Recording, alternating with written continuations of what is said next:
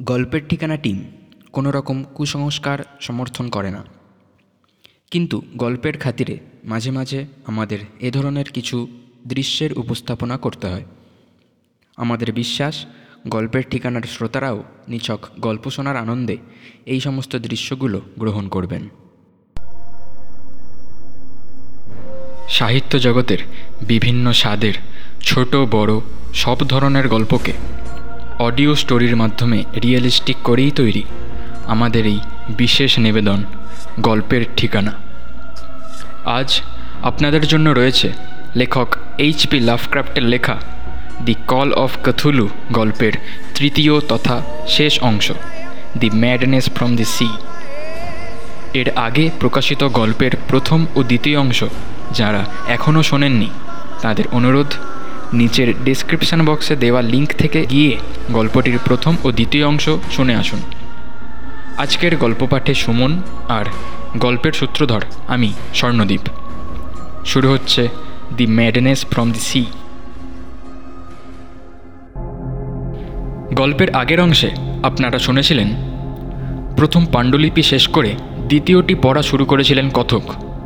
তাতে ছিল প্রফেসর ওয়েবের গ্রিনল্যান্ডে অদ্ভুত অভিজ্ঞতার বর্ণনা আর ইন্সপেক্টর ল্যাগ্রাসের ভয়ানক ভুডু সম্মেলনে করা রেডের বর্ণনা।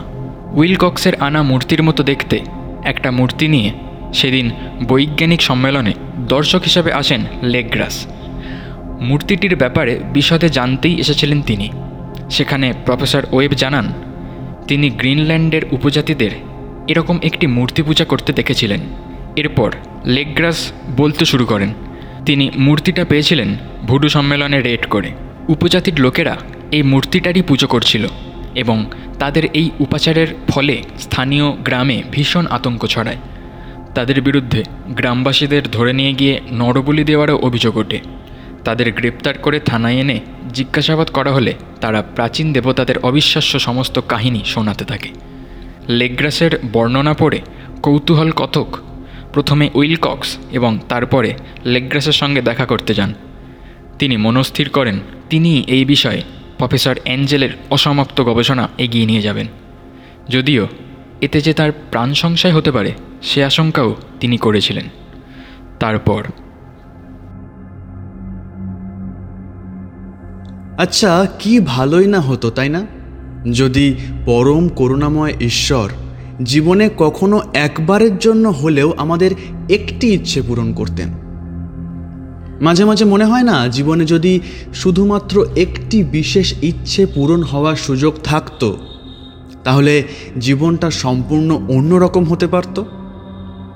ঈশ্বর যদি কোনোদিন আমাকে এই সুযোগ দিতেন, আমি কি চাইতাম জানেন? চাইতাম যে মুহূর্তে আমি সেই কাগজের টুকরোটা খুঁজে পেয়েছিলাম সেই মুহূর্তটা যেন চিরতরে আমার জীবন থেকে মুছে যায়। আর সেই কাগজ দ্বিতীয়বার আমার চোখে পড়ার যেন কোনো সম্ভাবনাই না থাকে। আপনারা বোধহয় ঠিক বুঝে উঠতে পারছেন না, আমি কোন কাগজের কথা বলছি। আপনাদের বরং গোড়া থেকেই বলি। কাগজটা ছিল এক পুরানো অস্ট্রেলিয়ান জার্নালের, নাম সিডনি বুলেটিন। তাতে তারিখটা ছিল আঠেরোই এপ্রিল। আমার দৈনন্দিন জীবনে এটার আগমন একেবারেই অপ্রত্যাশিত। আপনাদের আগেই বলেছি যে আমি প্রফেসরের পাণ্ডুলিপিতে লেখা কুথুলু কাল্ট এর ব্যাপারে অনুসন্ধান চালানো শুরু করেছিলাম। কিন্তু সে ব্যাপারে অনেক দিন যাবৎ নতুন কোনো তথ্য না পেয়ে আমি প্রায় হাল ছেড়েই দিয়েছিলাম এমন সময়। সেই বিচ্ছিন্ন ঘটনার এক নতুন সূত্র যেন নিজে থেকেই এলো। আমার হাতে। নিউ জার্সিতে আমার এক কাছের বন্ধু প্যাটারসনের সাথে দেখা করতে গিয়েছিলাম আমি। সে ছিল স্থানীয় মিউজিয়ামের কিউরেটর তথা বিশিষ্ট খনিজ বিশারদ। দুজনে মিলে ওই মিউজিয়ামে তাকে রাখা কিছু পাথর পরীক্ষা করছিলাম। তখনই আমার চোখ গেল অন্য একটা তাকে রাখা কিছু পাথরের দিকে। আসলে আমার দৃষ্টি মূলত আকর্ষণ করেছিল সেই কাগজে ছাপা একটা বিশেষ ছবি, যা আমি তখন ওই জায়গায় মোটেও আশা করিনি। বন্ধু বলল, কাগজটা হলো সিডনি বুলেটিন নামক অস্ট্রেলীয় জার্নালের অংশ। জার্নালের নামটা তেমন পরিচিত না হলেও ছবিটা আমার খুব চেনা চেনা লাগল। লেগ্রাস যে মূর্তিটা উপজাতীয় সম্মেলনের রেড থেকে উদ্ধার করেছিলেন, এ হলো তারই মতো দেখতে একটা মূর্তির হাফ কাটা ছবি। কাগজটার ওপর থেকে পাথরগুলো সরিয়ে কাগজটা পরিষ্কার করে তাতে একবার চোখ বুলিয়ে নিলাম। কিন্তু তেমন দরকারি কিছু বলে মনে হলো না। বরং খবরটা এত ছোট্ট জায়গা নিয়ে দেওয়া যে দেখে আমি কিছুটা হতাশই হলাম। তবু কি মনে হলো? খবরটুকু কেটে নিয়ে নিজের সঙ্গে রেখে দিলাম। পরে বাড়ি ফিরে সময় করে সেই কাগজটা নিয়ে পড়তে বসলাম। খবরটা ছিল এরকম। মাঝসমুদ্রে খোঁজ মিলল রহস্যময় ইয়াক্টের। মরিসন কোম্পানির ফ্রাইটার ভিজিল্যান্ড উদ্ধার করে নিউজিল্যান্ডের অ্যালার্ট নামক ইয়াকটিকে। আজ সকালেই ভিজিল্যান্ড সেটাকে নিয়ে পৌঁছায় ডার্লিং হারবারে। প্রাথমিক অনুমান জলদস্যুতা দ্বারা আক্রান্ত অবস্থায় অস্ত্র বোঝাই সেই ইয়াকটিকে প্রথম লোকেট করা হয়। চৌত্রিশ ডিগ্রি একুশ মিনিট দক্ষিণ অক্ষাংশ একশো বাহান্ন ডিগ্রি সতেরো মিনিট পশ্চিম দ্রাঘিমাংশে। প্রথমে ইয়াকটের খবর পেয়ে পঁচিশে মার্চ ভিজিল্যান্ড ভালপারাইজোর বন্দর থেকে রওনা দেয়। পথে প্রচণ্ড ঝড়ঝাপটা আর উন্মত্ত সামুদ্রিক ঢেউ সহ্য করে অবশেষে বারোই এপ্রিল দেখা মেলে কাঙ্ক্ষিত ইয়াকটির। প্রথমে ফাঁকা বলে মনে হলেও পরে তার ভিতরে একজন জীবিত অর্ধন্মাদ নাবিক ও একজন প্রায় সপ্তাহখানেক পূর্বেই মৃত নাবিকের মৃতদেহের খোঁজ মেলে। জীবিত নাবিকটি একটি অচেনা বিভৎস পাথরের মূর্তি ধরেছিলেন হাতে। মূর্তিটা ছিল প্রায় ফুটখানেকের মতো লম্বা। মূর্তিটা যে কিসের সেটা নিয়ে সিডনি ইউনিভার্সিটি, রয়্যাল সোসাইটি বা কলেজ স্ট্রিট মিউজিয়াম কর্তৃপক্ষ কোনো জবাব দিতে পারল না। সেই জীবিত নাবিক অবশ্য পরে জানিয়েছেন যে তিনি মূর্তিটি পেয়েছিলেন ইয়াকটের কেবিন থেকে। জীবিত নাবিকটির নাম গুস্তাফো জোয়ানসান, নরওয়ের বাসিন্দা। সামান্য সুস্থ হওয়ার পর তার অভিজ্ঞতার কথা সকলেই জানতে পারে। তিনি অকল্যান্ডের এমা নামক জাহাজের সেকেন্ড মেট ছিলেন। কুড়ি ফেব্রুয়ারি এগারো জন যাত্রী নিয়ে এমা রওনা দেয় কালাওয়ের উদ্দেশ্যে। পথে পয়লা মার্চ প্রবল ঝড়ের সম্মুখীন হয় এমা। এতে গুস্তাভরা পথভ্রষ্ট হয়ে কিছুটা দক্ষিণে সরে যান। বাইশে মার্চ উনপঞ্চাশ ডিগ্রি একান্ন মিনিট দক্ষিণ অক্ষাংশ এবং একশো আঠাশ ডিগ্রি চৌত্রিশ মিনিট পশ্চিম দ্রাঘিমাংশে তারা মুখোমুখি হয় এই অ্যালার্ট ইয়াকটির এটা ছিল জলদস্যুদের ইয়াক্ট কোনো রকম সতর্কীকরণ ছাড়াই ওরা গোলাবর্ষণ শুরু করে দেয়। নাবিকরা কিছুক্ষণ বীরত্বের সাথে লড়াই করলেও শেষে এমা গোলার আঘাতে চূর্ণ হয়ে যায়। অবশেষে উপায়ান্তর না দেখে তারা সবাই গিয়ে ওঠেন দস্যুদের ইয়াকটে শুরু হয় সামনাসামনি যুদ্ধ। দস্যুরা সংখ্যায় অনেক হলেও নাবিকরা অস্ত্রবিদ্যায় পারদর্শী। দস্যুদের সকলকে হত্যা করে নাবিকের দল। Captain Collings, first mate Green সহ মোট তিনজন নাবিক যুদ্ধে প্রাণ হারান। বাকি লোকেদের নিয়ে গুস্তাভো ইয়াকটিকে ভালো করে তল্লাশি করেন। তারপর তাতে করেই ফেরার পথ খুঁজতে থাকেন। পরের দিন অ্যালার্ট এসে ভেড়ে একটা জনমানবহীন দ্বীপে। সেখানে দুর্ভাগ্যবশত গুস্তাভোর বাকি সাথীরা প্রাণ হারান। তারা যে কীভাবে মারা গেলেন সে প্রশ্নের উত্তর এড়িয়ে যান গুস্তাভো। বলেন, তাঁরা নাকি দ্বীপের পাথুরে পাহাড় থেকে গড়িয়ে পড়ে প্রাণ হারান। সেই দ্বীপ থেকে বেঁচে বের হন শুধুমাত্র গুস্তাভ আর ব্রাইডেন। তারা দুজন ইয়াকটে চেপে আবার ফেরার পথ খুঁজতে থাকেন। পথে পুনরায় দোসরা এপ্রিল ঝড়ের মুখে পড়েন তারা। তারপর থেকে তার উদ্ধার হওয়া পর্যন্ত কিছুই নাকি আর গুস্তাভুর মনে নেই। এমনকি তার সহযাত্রী ব্রাইডেন যে কখন মারা গেলেন, সে বিষয়েও তিনি কিছু জানতে পারেননি। অবশ্য তার মতে ব্রাইডেন ওই ইয়াক্টের মধ্যেই অত্যন্ত ভয় ও অবসাদের শিকার হয়েই মারা গেছেন। ডানডিন থেকে ইয়াকটি সম্বন্ধে জানানো হয়েছে, ওটা ওখানকার খুবই পরিচিত একটা বাণিজ্যিক ইয়াক্ট। কিন্তু এটি ওই অঞ্চলে বেশ কুখ্যাত, কারণ অ্যালার্ট অধিকাংশ সময় থাকে জলদস্যুদের দখলে। তারা এই অ্যালার্টে চেপেই রাতের অন্ধকারে বিভিন্ন জঙ্গলে জঙ্গলে ঘুরে বেড়ায় বলেই জানা গেছে। পয়লা মার্চ, ঝড়ের ঠিক পরেই এমার মতোই কোনো পথভ্রষ্ট জাহাজের খোঁজে বেরিয়েছিল তারা। অকল্যান্ডে গিয়ে এমা ও তার কিউদের ব্যাপারে খোঁজ নিয়ে বেশ ভালো রিপোর্ট পাওয়া যায়। জোহানসনকেও তারা নেশামুক্ত এবং মানসিকভাবে সম্পূর্ণ সুস্থ, গুণী ব্যক্তি বলে পরিচয় দেন। অ্যাডমিরাল এই বিষয়ে তদন্ত এগিয়ে নিয়ে যাওয়ার প্রতিশ্রুতি দিয়েছে। তারা আশা করছে জোয়ানসন একটু সুস্থ হলে তার থেকে আরও কিছু কথা জানা যাবে। খবরটা ছিল এতটুকুই। সঙ্গে ছাপা ছিল সেই নারকীয় মূর্তির একটা ছবি। তবে খবরটা পড়ে একরাশ চিন্তা নতুন করে এসে ভিড় করল আমার মাথায়। বেশ বুঝতে পারছিলাম। অনেক নতুন তথ্যে সমৃদ্ধ করেছে আমাকে এই সিডনি বুলেটিনের খবর। কুথুলু কাল্টের রহস্য? আর শুধু স্থলভাগে সীমাবদ্ধ নেই। কোন অজ্ঞাত দ্বীপে নোঙর করেছিলেন জোহানসানেরা? সেখানে তার ছয় সহযাত্রী মারা গেলেন কীভাবে? আর তিনিই বা কথাগুলো অমন এড়িয়ে গেলেন কেন?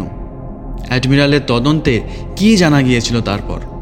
আর সবথেকে আশ্চর্যজনক যে ব্যাপারটা আমি লক্ষ্য করলাম সেটি হলো, প্রফেসরের পাণ্ডুলিপিতে পড়া ঘটনার সাথে এই জার্নালে পড়া ঘটনার তারিখগুলোর মধ্যে এমন আশ্চর্য মিল।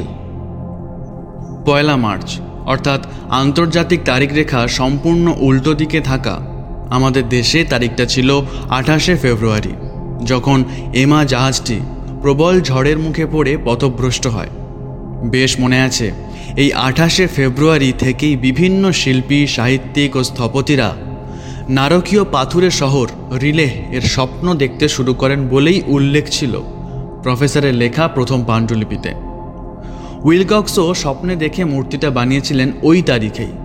শুধু তাই নয়, তেইশে মার্চ অ্যালার্ট নোঙর করেছিল সেই অজ্ঞাত দ্বীপে, যেখানে দুর্ভাগ্যজনকভাবে মারা যান জোহানসনের ছয় সহযাত্রী। আবার ওই একই তেইশে মার্চ সেই স্বপ্ন দেখার ব্যাপারটা বেড়ে গিয়েছিল ভয়ানক মাত্রায়। স্বপ্নের তীব্রতা এত বেশি ছিল যে একজন স্থপতি মানসিক বিকারগ্রস্ত হয়ে মারা পর্যন্ত যান। আরও মনে পড়ে, এই তারিখেই হেনরি অজানা এক জ্বরের কবলে পড়েছিলেন। আর দোসরা এপ্রিল, যেদিন প্রবল ঝড়ের মুখে পড়ে উদ্ধারকারী দল ভিজিল্যান্ড, ওই দোসরা এপ্রিল থেকেই সেই স্বপ্ন দেখার ঘটনাগুলো হঠাৎ বন্ধ হয়ে গিয়েছিল না? আর এই দিনেই তো হেনরি হঠাৎ অদ্ভুতভাবে সুস্থ হয়ে ওঠেন। এই আশ্চর্য মিল এগুলোকে কিছু ইঙ্গিত করে। ঘটনাগুলোর মধ্যে কি কোনো গোপন যোগসূত্র রয়েছে? হঠাৎ কাস্ত্রর কথা মনে পড়ে গেল। বছরের একটি নির্দিষ্ট সময় আকাশের নক্ষত্রগুলো একটি নির্দিষ্ট অবস্থানে আসলে সেসব প্রাচীন দেবতাদের জাগিয়ে তোলা যায়। আবার সেই শয্যা নষ্ট হয়ে গেলেই আবার ঘুমিয়ে পড়েন তারা। তার মানে কি সেই আঠাশে ফেব্রুয়ারি ছিল সেসব প্রাচীন দেবতাদের জেগে ওঠার দিন? আর দোসরা এপ্রিলই কি সেই তারিখ যেদিন সেই প্রাচীন দেবতারা আবার ঢলে পড়েছিলেন গভীর ঘুমে? এইসব প্রশ্নের উত্তর একমাত্র জোহানসানে দিতে পারেন। তাই আমাকে তার সাথে দেখা করতেই হবে। যেমন ভাবা তেমন কাজ। পরদিন সন্ধ্যায় আমার বন্ধুকে বিদায় জানিয়ে সান ফ্রান্সিসকোগামী ট্রেনে চেপে বসলাম। গন্তব্য ডান্ডিন।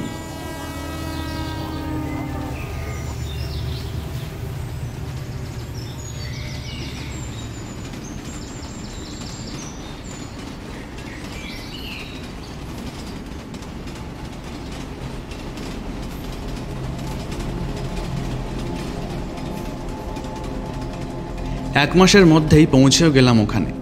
যদিও বিশেষ কিছু জানা গেল না। অবশ্য কয়েকজন বাসিন্দা একটা খুব অদ্ভুত কথা বলেছিল আমাকে। শহর থেকে কিছু দূরে যে পাহাড়টা আছে, সেখানে নাকি মাঝে মাঝে একদল লোক আসে। তারা নাকি এমন কিছু উপাচার করে, যার ফলে রাতের বেলা দূর থেকে লাল অগ্নিশিখার মতো আলো আর মৃদু ড্রামের আওয়াজ বেশ স্পষ্টভাবে শোনা যায় শহরেও। এরপর গেলাম অকল্যান্ডে, জোহানসানের ঠিকানায়। কিন্তু ব্যর্থ শ্রম।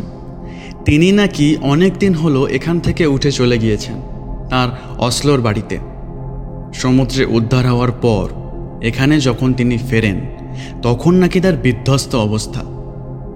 মাথা সোনালি চুল, হয়ে গেছিল ধবধবে সাদা। তিনি তার কয়েকদিন পরেই তার ওয়েস্ট স্ট্রিটের বাড়ি বিক্রি করে চলে যান অসলোতে। তাঁর বন্ধু বান্ধব যারা ছিলেন, তাদের জিজ্ঞেস করেও তেমন সুবিধে হলো না। শুধু তাদের কাছে থেকে পাওয়া গেল তার অসলোর বাড়ির ঠিকানাটা। এরপর গেলাম সিডনি। কথা বললাম স্থানীয় নাবিক এবং ভাইস অ্যাডমিরালদের সঙ্গে। সেই অ্যালার্ট নামক ইয়াকটিকেও চাক্ষুষ দর্শন করলাম। যদিও কাজের কাজ কিছুই হলো না। অ্যালার্ট বর্তমানে সম্পূর্ণরূপে বাণিজ্যিক একটি ইয়াক্ট সেটাকে বিক্রি করে দেওয়া হয়েছে সিডনি কোর্টের সার্কুলার কুয়েতে। জোহানসন যে মূর্তিটা আঁকড়ে ধরেছিলেন, সেটি বর্তমানে রয়েছে হাইট পার্কের একটি মিউজিয়ামে। সেটাও দেখে আসা হলো। লিগ্রাসের উদ্ধার করা মূর্তিটি থেকে কিছুমাত্র আলাদা নয় সেটি। সেখানকার স্থানীয় কিউরেটর নিজেও একজন জিওলজিস্ট। তাকে মূর্তিটির ব্যাপারে জিজ্ঞেস করতে তিনি বললেন, এই পাথর, যেটা দিয়ে মূর্তিটা তৈরি, তেমন পাথর নাকি পৃথিবীর কোথাও নেই? এই কথা তিনি হলপ করে বলতে পারেন। এতে করে একটা কথা আমার মনে এলো, আর তাতে শীতদাঁড়া দিয়ে একটা ঠান্ডা স্রোত খেলে গেল। মনে পড়ল, কাস্ত্র বলেছিল, সেসব মহান প্রাচীন দেবতারা নাকি দূরের নক্ষত্রমালা থেকে নেমে এসেছিলেন পৃথিবীর বুকে আর সঙ্গে করে নিয়ে এসেছিলেন তাঁদের প্রতিকৃতি। তবে কি এই পাথর সেই নক্ষত্রমালার কোনো নক্ষত্রের? আর এই মূর্তি কি সত্যিই সেসব প্রাচীন দেবতাদেরই? এসব প্রশ্নের উত্তর পাওয়ার একমাত্র আশা জোহানসেন তাই অসলোয় তার বাড়িতে যাওয়া ভীষণ দরকার। তাই ওখানকার জিজ্ঞাসাবাদ শেষ করে লন্ডনগামী জাহাজে শটান চড়ে বসলাম আমি। পথেই পড়ে নরওয়ের রাজধানী অসলো। যখন জাহাজ ছায়াঘেরা এডবার্গ বন্দরে এসে থামল, ততদিনে শরৎকাল পড়ে গেছে। ওখানে একটা ট্যাক্সিতে চেপে ড্রাইভারকে জোহানসেনের বাড়ির ঠিকানাটা বলতে সে আমাকে নিয়ে গেল একটা পুরানো পরিষ্কার, সামনের দিকে প্লাস্টার করা অট্টালিকার সামনে। দরজার সামনে গিয়ে কড়া নাড়লাম। উত্তেজনায় তখন রীতিমতো লাফাচ্ছে আমার হৃৎপিণ্ড। একজন কালো পোশাক পরা ভদ্রমহিলা দরজা খুললেন। বললেন কাকে চাই? আমি বললাম আগে আমি মিস্টার জোহানসনের সাথে দেখা করতে চাই একটু। ওনাকে দয়া করে একটু ডেকে দিন। এই শুনে কিছুক্ষণ অবাক দৃষ্টিতে আমার দিকে চেয়ে রইলেন ভদ্রমহিলা। তারপর বললেন আমি ওনার স্ত্রী। কি প্রয়োজন? আমাকে বলতে পারেন। একটু ইতস্তত করে আমি বললাম, শুনেছি এমা নামক জাহাজে ডুবে যাওয়ার ঘটনায় যাত্রীদের মধ্যে একমাত্র উনিই জীবিত ফিরেছিলেন। সেই ব্যাপারেই ওনার সাথে একটু কথা বলতে চাই। উনি কি বাড়িতে নেই? মহিলা কিছুক্ষণ চুপ করে দাঁড়িয়ে থেকে তারপর আমাকে ভেতর আসতে বললেন। বৈঠকখানায় নিয়ে গিয়ে একটা চেয়ারে বসতে বললেন আমাকে। উনিও বসলেন অপর একটা চেয়ারে। তারপর বললেন উনি আর ইহজগতে নেই। জাহাজ ডুবির পর ওনার শরীর খুব দুর্বল হয়ে পড়ে। আর এখানে আসার কয়েকদিন পরেই উনি ইহলোক ত্যাগ করেন। কথাটা শুনে কিছুক্ষণের জন্য স্তব্ধ হয়ে গেলাম আমি। জোহানসনও মৃত। এই ঘটনার সাথে জড়িত যে যে ব্যক্তির কাছে সর্বাধিক তথ্য থাকা সম্ভব বলে মনে হয় শুনি আর ইহজগতে নেই। একটা অজানা আশঙ্কায় বুকটা কেঁপে উঠল। জিজ্ঞেস করলাম উনি মারা গেলেন কীভাবে? মানে কিছু মনে করবেন না, মৃত্যুটা কি স্বাভাবিক ছিল? জানি না। সিডনিতে উদ্ধার হওয়ার পর তিনি যখন বাড়ি ফেরেন, তখন তিনি শারীরিক ও মানসিক দুই দিক দিয়ে ভীষণ ভেঙে পড়েছিলেন। তখন অকল্যান্ডের একটি বাড়িতে থাকতাম আমরা। তারপরই ওনার ইচ্ছায় ওই বাড়ি বিক্রি করে অসলোর এই বাড়িতে শিফট করে যাই। এখানে আসার কয়েকদিন পরে একদিন গোথেনবার্গ ডকের সরু গলি দিয়ে হাঁটার সময় ওখানকার কোনো একটি বাড়ির জানালা দিয়ে একটা দলা পাকানো কাগজের বান্ডিল ওনার মাথায় এসে লাগে। আর এই আচমকা আঘাতেই তিনি অজ্ঞান হয়ে যান। আরেকটু হলে মাটিতে পড়েই যাচ্ছিলেন। সেই সময় কয়েকজন নাবিক দেখতে পেয়ে ওনাকে ধরে ফেলেন। অ্যাম্বুলেন্সে ফোন করা হয়, কিন্তু অ্যাম্বুলেন্স আসার আগেই সব শেষ হয়ে গিয়েছিল। ডাক্তার বলেছিল, দুর্বল হৃদযন্ত্র আর শারীরিক দুর্বলতাই তার মৃত্যুর কারণ। আমারও তাই মনে হয়। না হলে সামান্য কাগজের ঘায়ে কে মারা যায় বলুন? একটা দীর্ঘশ্বাস ফেলে চুপ করে রইলাম। মনটা খারাপ হয়ে গেল। এই বিষয়ে জোহানসন আমার প্রায় শেষ ভরসা ছিলেন বলা চলে। কিন্তু তিনি মৃত।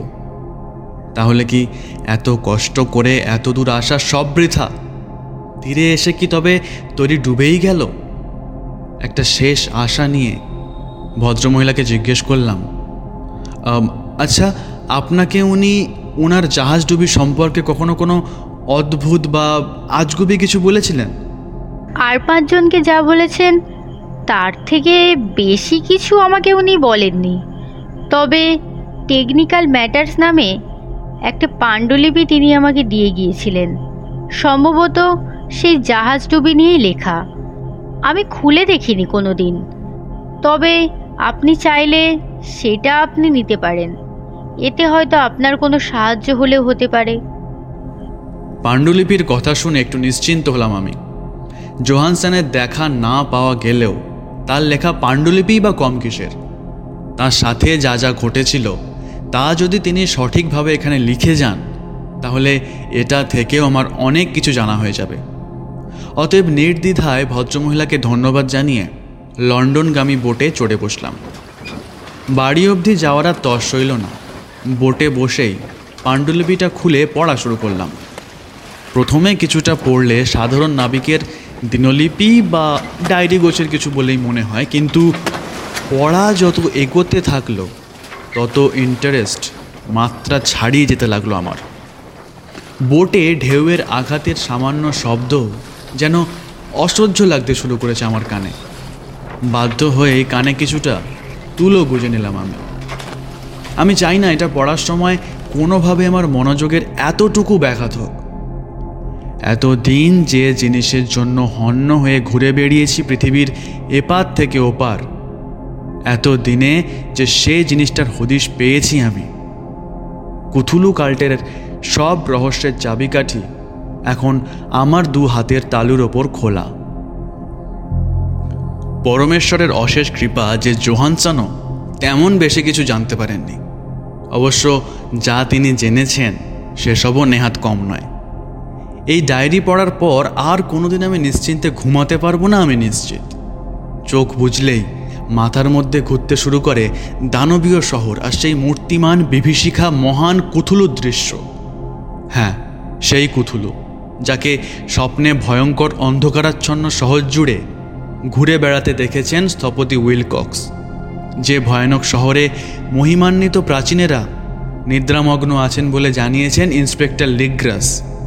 সেই শহর। আর জীবটিকে নিজের চোখে দেখেছেন জোহানসন। যে প্রাণীকে শুধু স্বপ্নে দেখেই একজন স্থপতি ভয়ে প্রাণ হারিয়েছিলেন, হেনরির মতো হাজারো বিশিষ্ট মানুষজন যার ঝলক দেখার পর প্রলাপ বকতে শুরু করেছিলেন। তাঁর করাল গ্রাস থেকে বেঁচে ফিরেছেন এই দুঃসাহসী নাবিক। আর সেই সব বর্ণনায় তিনি লিপিবদ্ধ করে গেছেন এই ডায়েরিতে। তিনি লিখেছেন তারিখটা বিশে ফেব্রুয়ারি।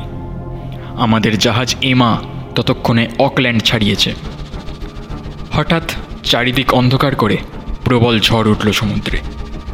সঙ্গে দোসর ভূমিকম্প। উত্তাল ঢেউয়ের সাথে পাল্লা দিতে রীতিমতো হিমশিম খাচ্ছি আমরা তখন। কিছুক্ষণ পর ঝড় থেমে গেল। অবশ্য ঝড়ে আমাদের তেমন কোনো ক্ষতি হলো না। শুধু আমরা কাঙ্ক্ষিত পথ থেকে সরে গেলাম কিছুটা দক্ষিণের দিকে। গন্তব্যে যাওয়ার জন্যে নতুন পথ খুঁজছি আমরা তখন। এভাবে দুদিন কাটলো। বাইশে মার্চ, একটা ইয়াক্টকে আমাদের দিকেই এগিয়ে আসতে দেখলাম আমরা। সেটা আমাদের সবারই চেনা ইয়াক্ট, তার নাম অ্যালার্ট। এই অঞ্চলের একটা বিখ্যাত বাণিজ্যিক ইয়াক্ট। কিন্তু তার মাথার উপর উড়ন্ত নিশান দেখে আর বুঝতে বাকি রইল না যে অ্যালার্ট এখন জলদস্যুদের দখলে। কোনো রকম সতর্কতা ছাড়াই কামানের গোলাবর্ষণ শুরু করে দিল ওরা। অনেক চেষ্টা করেও বাঁচানো গেল না জাহাজটিকে। গোলার আঘাতে ভেঙে টুকরো টুকরো হয়ে গেল এমা। কোনো রকমে আমরা গিয়ে উঠলাম ওদের ইয়াকটে শুরু হলো মুখোমুখি লড়াই। জলদস্যুরা সংখ্যায় অনেকে থাকলেও আমাদের সাথে অস্ত্রবিদ্যায় পেরে উঠল না। তাদের সবাইকে হত্যা করে সমুদ্রে ভাসিয়ে দিলাম আমরা। যুদ্ধে অবশ্য আমাদের ক্যাপ্টেন সহ তিনজন নাবিক প্রাণ হারান। যুদ্ধ শেষ হলে সহযাত্রীদের নিয়ে পুরো ইয়াক্ট খানাতল্লাশি করা হলো। আর পাঁচটা সাধারণ বাণিজ্যিক ইয়াক্ট যেমন হয়, তার থেকে কিছুমাত্র আলাদা ছিল না অ্যালার্ট। কিন্তু জাহাজের কেবিনে রাখা একটা বিশেষ জিনিস আমাদের দৃষ্টি আকর্ষণ করেছিল। জিনিসটা একটা মূর্তি। তবে এরকম বিভৎস ভয়ানক মূর্তি আমরা কেউই এর আগে কখনো দেখিনি। যাই হোক সেটা যেখানে ছিল রেখে দিয়ে আমরা সেই ইয়াকটে করেই ফেরার পথ খুঁজতে লাগলাম। এভাবে সেই রাতটা কাটলো। পরদিন সমুদ্রে ভাসতে ভাসতে হঠাৎ আমাদের নজরে পড়ল একটি অতিকায় পাথুরে স্তম্ভ। আর একটু এগোতেই চোখে পড়ল একটা সবজেটে রঙের আঠালো কাদামাটির দ্বীপ, যার ঠিক সামনেই আকাশ মুড়ে দাঁড়িয়ে রয়েছে সেই বিশাল প্রস্তর স্থাপত্য কীর্তি। জিনিসটা যে কী বানানো হয়েছে, বোঝা গেল না। তবে দ্বীপটির ব্যাপারে আমরা সকলেই ভীষণ কৌতূহলী হয়ে পড়লাম। তাই ওই দ্বীপেই নোংর করা ঠিক হলো। দ্বীপের অবস্থান সাতচল্লিশ ডিগ্রি ন মিনিট দক্ষিণ অক্ষাংশ ও একশো ছাব্বিশ ডিগ্রি তেতাল্লিশ মিনিট পশ্চিম দ্রাঘিমাংশে। সবাই সেই কাদামাটির তটে নেমে প্রবেশ করলাম ভেতরে। ভেতরে গিয়ে কিছুক্ষণ সম্মোহিতের মতো দাঁড়িয়ে রইলাম আমরা। আমরা যে সুস্থ পার্থিব জগতের কোথাও নেই, সে কথা বেশ বুঝতে পারছিলাম। সেই দ্বীপটির বর্ণনা নিজের চোখে না দেখলে কল্পনা করা অসম্ভব। চারিদিকে কালো ভয়ঙ্কর পাথরের বিরাট বিরাট স্তম্ভ আর ইয়াকটের কেবিনে পাওয়া মূর্তির মতো অজস্র মূর্তি যেন ঘিরে রয়েছে আমাদের চারিদিক থেকে। শহরের অট্টালিকা আর স্থাপত্যগুলো যে পাথরে তৈরি, সেই রকম পিচ্ছিল সবুজ পাথর আমাদের কুসমিনকালে কখনো দেখিনি। সেখানে রয়েছে একটিমাত্র উঁচু পাহাড়, যার মাথায় কয়েকটি স্তম্ভ দিয়ে ঘেরা একটা সিটাডেল রয়েছে। পাথরগুলোর মসৃণ গায়ে আঁকা রয়েছে বিভিন্ন ভয়ানক ছবি ও চিত্রলিপি। দেখলে মনে হয় না এই অঞ্চলে এর আগে মানুষের পা পড়েছে বলে। সাধারণ মানুষের পরিচিত জ্যামিতির থেকে এসব পাথরের গঠন আর জ্যামিতির আকাশ পাতাল পার্থক্য যে পাথরের উপর দিয়ে হাঁটতে হাঁটতে তাকে উত্তল হয়ে রয়েছে বলে মনে হয়েছিল, আবার তাকেই পরক্ষণে অবতল বলে মনে হচ্ছে। একটু আগেই সমুদ্রে যে সূর্যের আলো ভরিয়ে তুলেছিল দিক দিগন্ত, সে আলোরও যেন ক্ষমতা নেই এই দ্বীপে প্রবেশ করার। সেখানকার পরিবেশ এত অসম্ভব রকমের ভীতিপ্রদ যে ভয়ে আমাদের মাথা কাজ করছিল না। আমাদের শরীর যেন আর আমাদের নিয়ন্ত্রণে নেই। শুধু কোনো এক অজ্ঞাত মায়াজালে আবদ্ধ হয়ে এগিয়ে চলেছি আমরা। ভেতরে আরও ভেতরে। কেউ পালাবার কথা ভাবতেও পারছি না। পাছে সঙ্গীদের থেকে বিশ্বাসঘাতক অপবাদ জোটে সেই ভয়ে। এছাড়াও আমরা ভেবেছিলাম, ভাগ্যদোষে এসে যখন পড়েছি, তখন কিছু একটা স্মৃতিচিহ্ন নিয়ে না গেলে তো আর ভালো দেখায় না। এসব ভাবতে ভাবতেই এগিয়ে চলেছিলাম। হঠাৎ আমাদের দলের পর্তুগিজ বন্ধু রদ্রিগেজের ডাক শুনতে পেলাম। সেদিকে ভিড়ে দেখি তিনি আমাদের দল থেকে একটু তফাতে একটা পাহাড়ের গা বেয়ে উপরে উঠছেন। তার ডাক শুনে আমরাও সেই পাহাড়ের ওপরে উঠে গেলাম। আর গিয়ে যা দেখলাম, তাতে আমাদের মাথা ঘুরে গেল। পাহাড়ের ওপরে এই পাথরটা, যার ওপর স্কুইড ড্রাগনের প্রতিচ্ছবি আঁকা, সেটা আসলে আর কিছুই নয়, একটা বিশাল বড় দরজা। সে দরজা যে দাঁড় করানো রয়েছে, নাকি কাত হয়ে রয়েছে না গুপ্ত দরজার মতো শোয়ানো রয়েছে, সেটা কিছুতেই বুঝতে পারলাম না আমরা। কিন্তু এটা যে দরজা, সেটা বুঝলাম, কারণ এতে চৌকাঠ, কবজা, খিল সবই রয়েছে। দরজা এদিক ওদিকের কিছু পাথর নাড়িয়ে চড়িয়ে দেখতে লাগলেন ব্রাইডেন। কিন্তু লাভ হলো না কিছুই। হঠাৎ ডোনাভান দেখি সেই দরজার ওপর দিয়ে সোজা হেঁটে গেলেন সামনের দিকে? নাকি দরজা পেয়ে উঠে গেলেন? যাকগে যাই হোক একটা হবে। মোট কথা, তিনি দরজার উপরের দিকে একটা পাথরের কাছে পৌঁছলেন। তারপর আলতো হাতে আস্তে আস্তে কীভাবে জানি সরিয়ে ফেললেন পাথরটা। সঙ্গে সঙ্গে পুরো দরজাটা দুলতে আরম্ভ করল। ততক্ষণে ডোনাভান আমাদের পাশে নেমে পিছিয়ে এসে দাঁড়িয়েছেন। একটু একটু করে ফাঁক হতে লাগল সেই বিশাল দরজাটা। আর একটু অপেক্ষা, তারপরেই দরজার পেছনের সব রহস্য আলোকিত হয়ে উঠবে বাইরের সূর্যের আলোয়। সবই এই ভেবে উৎসুক চোখে দরজার দিকে তাকিয়েছিলাম। হঠাৎ ঘটল এক অপ্রত্যাশিত অঘটন। দরজাটা সামান্য খুলতেই ভেতর থেকে একরাশ কালো ধোঁয়ার একটা বিস্ফোরণ ঘটল আমাদের সামনে। আর সাথে সাথে সেই বিষাক্ত কালো ধোঁয়া দ্বীপে ছড়িয়ে গিয়ে যেটুকু আলো আসছিল, তাও যেন পুরোপুরি নিভিয়ে দিল। সঙ্গে আমাদের কানে তালা লাগিয়ে দিল অসংখ্য কাদের যেন ডানা ঝাপটানোর শব্দ। সাথে সাথে সেই দরজার ওপার থেকে অবিরাম বের হতে থাকা বিশ্রী গন্ধে দম বন্ধ হয়ে আসতে লাগল আমাদের। আমাদের প্রধান তিন ইন্দ্রিয়, চোখ, কান আর নাক তিনটি কাজ করা বন্ধ করে দিয়েছে তখন। আমাদের মধ্যে হকিন্সের শ্রবণ শক্তি একটু বেশিই প্রখর। তিনি হঠাৎ বলে উঠলেন, পিচ্ছিল কিছু একটা নড়াচড়ার শব্দ নাকি শোনা যাচ্ছে দরজার ওপর থেকে। সেই কান পাঠানোর শব্দের মধ্যে আমরাও কান পাতলাম, আর শুনতেও পেলাম সেই শব্দটা আস্তে আস্তে এগিয়ে আসছে আমাদের দিকেই। বেশিক্ষণ অপেক্ষা করতে হলো না আমাদের। কয়েক মুহূর্ত পরেই দরজার ফাঁক দিয়ে একটা বিশ্রী, পিচ্ছিল, সবুজ জিলেটিনের মতো পদার্থ আস্তে আস্তে বেরিয়ে এলো দরজা দিয়ে। উফ, সে কি ভয়ানক দৃশ্য, তা লিখে বোঝানোর মতো ক্ষমতা আমার নেই। সেই কথা মনে পড়লেও যেন হাত পা কাঁপছে আমার থরথর করে। আমার দুই সাথী তো ভয়েতে সেখানেই প্রাণ হারালেন। তবে ভয়ের প্রকৃত কারণ তো এবার শুরু হবে। সেই জিলেটিনের মতো জিপটা আস্তে আস্তে আকার ধারণ করেছে। দেখতে দেখতে দ্বীপের পাহাড়ের মতো বড় হয়ে উঠল সেটা। এমন ভয়ানক প্রাণী এর আগে দেখা তো দূর, কোনোদিন কল্পনাও করিনি আমি। আতঙ্কে আমাদের পা সরছে না আর। হঠাৎ একটা বিরাট থাবা নেমে এসে মুহূর্তের মধ্যে মুঠোয় বন্দি করে তুলে নিল তিন নাবিককে। সেই তিন দুর্ভাগ্য ছিলেন ডোনাভান, গুয়েরেইরা ও অ্যামস্ট্রং। সেই কড়ালো থাবার গ্রাস থেকে পালাতে গিয়ে আমি ও পার্কার পিছলে পড়লাম পাহাড়ের গায়ে। পার্কারের দেহ যে কোন খাদে তলিয়ে গেল, ঈশ্বর জানেন। কিন্তু আমি আটকে গেলাম পাথরের এক কোনায় ঈশ্বরের নামে শপথ করে বলতে পারি, আমার বেঁচে যাওয়ার কোনো সম্ভাবনাই ছিল না। ঈশ্বর রক্ষা করেছেন আমায়। যাই হোক বেঁচে গিয়ে কোনো রকমে উঠে দাঁড়িয়ে প্রাণ ভয়ে ছুটতে লাগলাম আমি। লক্ষ্য করলাম ব্রাইডেনও বেঁচে আছেন এবং তিনিও যোগ দিয়েছেন আমার সঙ্গে। তীরে পৌঁছে ইয়াকটে চড়ে বসলাম আমরা দুজন। ততক্ষণ পাথরের মাঝখান দিয়ে আমাদের দিকে এগিয়ে আসছে সেই ভয়ানক প্রাণী। কিন্তু সেদিকে মন দিলে চলবে না। ইঞ্জিন দ্রুত চালু করে জলে নেমে পড়লাম আমরা। জল কেটে এগিয়ে যেতে লাগল অ্যালার্ট। কিছু দূর এগিয়ে এসেছিলাম আমরা।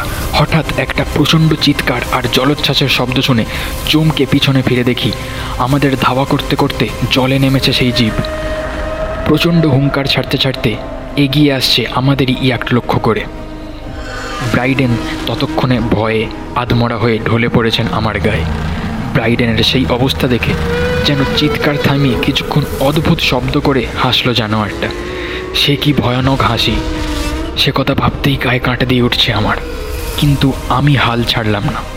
একবার স্রোতের অনুকূলে গিয়ে পড়তে পারলে আমরা হয়তো বেঁচে গেলেও যেতে পারি। বোটের গতিবেগ সর্বোচ্চ তুলে দিলাম আমি, যা থাকে কপালে। সেই জীব ততক্ষণে আরও কাছে চলে এসছে আমাদের। ইয়াকটের পালটাকে ছুঁয়েই ফেলেছে প্রায়। সেদিকে না তাকিয়ে ইষ্টনাম জপ করতে থাকলাম আমি। হঠাৎ আচমকা প্রচণ্ড একটা ব্লাডার ফাটার মতো শব্দে আতঙ্কে উঠে পিছনে ফিরে দেখি সেই জানোয়ার এখন আকারে আরও বড় হচ্ছে। ক্রমে তার দেহে যোগ হচ্ছে সুর আঁশ, ডানা। ক্রমে তার আসল চেহারা ধরছে সে। তার চিৎকার আরও বহুগুণ বেড়ে গিয়েছে। তবে এত কিছুর মধ্যেও একটা উপকার হয়েছে আমাদের। এই প্রচণ্ড বিস্ফোরণে সমুদ্রের জলে ওঠা প্রবল ঢেউয়ের আঘাতে নিচে থেকে গতি নিতে শুরু করেছে আমাদের ইয়াক্ট আস্তে আস্তে ক্ষীণ হয়ে আসতে লাগল সেই চিৎকার। বুঝতে পারলাম, অবশেষে আমরা বেঁচে বেরোতে পেরেছি সাক্ষাৎ মৃত্যুপুরীর দরজা থেকে, জমের চোখের সামনে দিয়ে। তারপর আমার আর কিছু স্পষ্টভাবে মনে নেই, আবছা আবছা মনে আছে। এত ধকলের পর অসুস্থ হয়ে পড়েছিলাম আমি। অসুস্থ ব্রাইডেনেরও সেবা করেছিলাম। তারপর আবার একদিন ঝড় উঠল সমুদ্রে তারিখটা বোধ হয় দোসরা এপ্রিল। তখন আর ইয়াক সামলানোর ক্ষমতা আমার নেই। আধমরা হয়ে শুধু ইয়াকটের এক কোনায় শুয়ে আছি আর দেখছি কীভাবে প্রবল ঝড়ের মধ্যে ঢেউয়ের ওপর লাফাতে লাফাতে এগিয়ে চলেছি আমরা। দু চোখে তখন অন্ধকার, কানে শুধু থেকে থেকে বেজে উঠছে সেই দানবের ভয়ঙ্কর চিৎকার, বিস্ফোরণের শব্দ আর অসংখ্য ডানা ঝাপটানোর শব্দ। তারপর কখন জ্ঞান হারিয়েছি সে বিষয়ে আমার কোনো ধারণা নেই। সেই ঝড় থেকে আমরা কীভাবে রক্ষা পেলাম, ঈশ্বরই জানেন। যখন জ্ঞান ফিরেছে, ততদিনে ভিজিল্যান্ড উদ্ধার করেছে আমাকে। তারপর অকল্যান্ডের বাড়ি বিক্রি করে অসলোতে চলে আসি। এই সব কথা আমি কোনোদিন কাউকে বলতে পারব না। কেই বা বিশ্বাস করবে আমার কথা? লোকে ভাববে আমি বদ্ধ পাগল। ডায়েরিতে কথাগুলো লিখে কিছুটা হালকা বোধ করছি আমি। এখন শুধু মৃত্যুর অপেক্ষা করি, কারণ তবেই এই অভিশপ্ত স্মৃতি আমার পিছু ছাড়বে। এছাড়া আমার আর কোনোভাবেই মুক্তি নেই। জোহানসনের ডায়েরিটা আমি এখন প্রফেসরের নোটসের সাথেই একই টিনের বাক্সে রেখে দিয়েছি। আমি যে পাগল নয়, ওই বাক্সই তার প্রমাণ। আমি এখন আমার ঘরের এক কোনায় চুপচাপ বসে থাকি সবসময়। ভয়ের যে দুনিয়া আমি উপলব্ধি করেছি, তারপর বসন্তের আকাশ আর গ্রীষ্মের ফুল আমার কাছে বিশেষ সমান। আর আমার আয়ু আর বেশি দিন নেই। যেমন করে প্রফেসর অ্যাঞ্জেল চলে গেছেন, বেচারা জোহানসন চলে গেছেন, তেমন করে আমাকেও চলে যেতে হবে খুব তাড়াতাড়ি। আমি যে অনেক কিছু জেনে ফেলেছি, আর এরকম লোককে খতম করার জন্যে পৃথিবীর জায়গায় জায়গায় এখনও সক্রিয় রয়েছে কুতুলুর উপাসকেরা। তাই আমার নিস্তার নেই। মরতে যে আমাকে হবেই। আর আমার বিশ্বাস কুথুলুও আছেন। পৃথিবীর আদিকাল থেকেই তিনি আছেন। জোহানসনের উল্লেখিত সেই ভৌগোলিক অবস্থানে অবশ্য ভিজিল্যান্ড গিয়েছিল জোহানসন উদ্ধার হওয়ার পর। সেখানে নগর তো দূর, কোনো দ্বীপেরই হদিশ পায়নি তারা। অর্থাৎ আবার নক্ষত্রের অবস্থানের পরিবর্তনের সাথে সাথে সমুদ্রে তলিয়ে গিয়েছে আতঙ্কের নগরীর রিলে।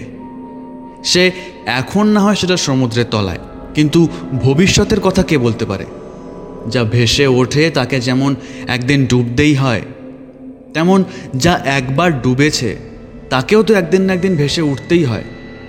যদি নক্ষত্রের খামখেয়ালিপনায় আবারও কোনো দিন জেগে ওঠে রিলে আর যদি পৃথিবী জুড়ে থাকা কথুলুর উপাসকেরা জাগিয়ে তোলে কথুলুকে তারপর? না, আর ভাবতে পারছি না আমি। আমার এখন ঈশ্বরের কাছে একটাই প্রার্থনা। আমি যদি নাও বাঁচি, আমার হত্যাকারীরা যেন ওই পাণ্ডুলিপি আর মূর্তি নষ্ট করে দেয়। অন্তত যেন এটা নিশ্চিত করে যে অন্য কারোর হাতে এটা কোনোদিনও পড়বে না।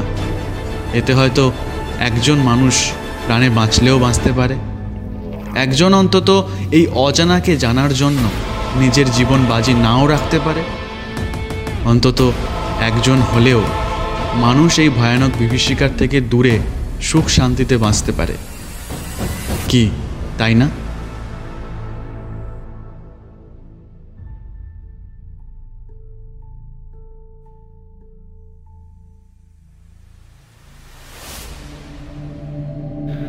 শুনছিলেন আমাদের আজকের নিবেদন।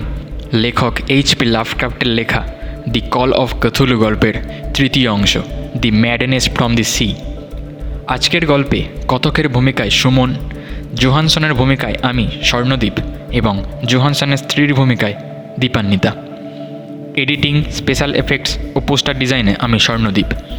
সমগ্র গল্পের পরিচালনায় সায়নদীপ। গল্পটি ভালো লেগে থাকলে লাইক ও শেয়ার করে দেবেন। আর আপনার মতামত কমেন্ট বক্সে কমেন্ট করে জানাতে ভুলবেন না। চ্যানেলে নতুন হলে বা চ্যানেলটিকে এখনও সাবস্ক্রাইব না করে থাকলে অবশ্যই সাবস্ক্রাইব করে দেবেন।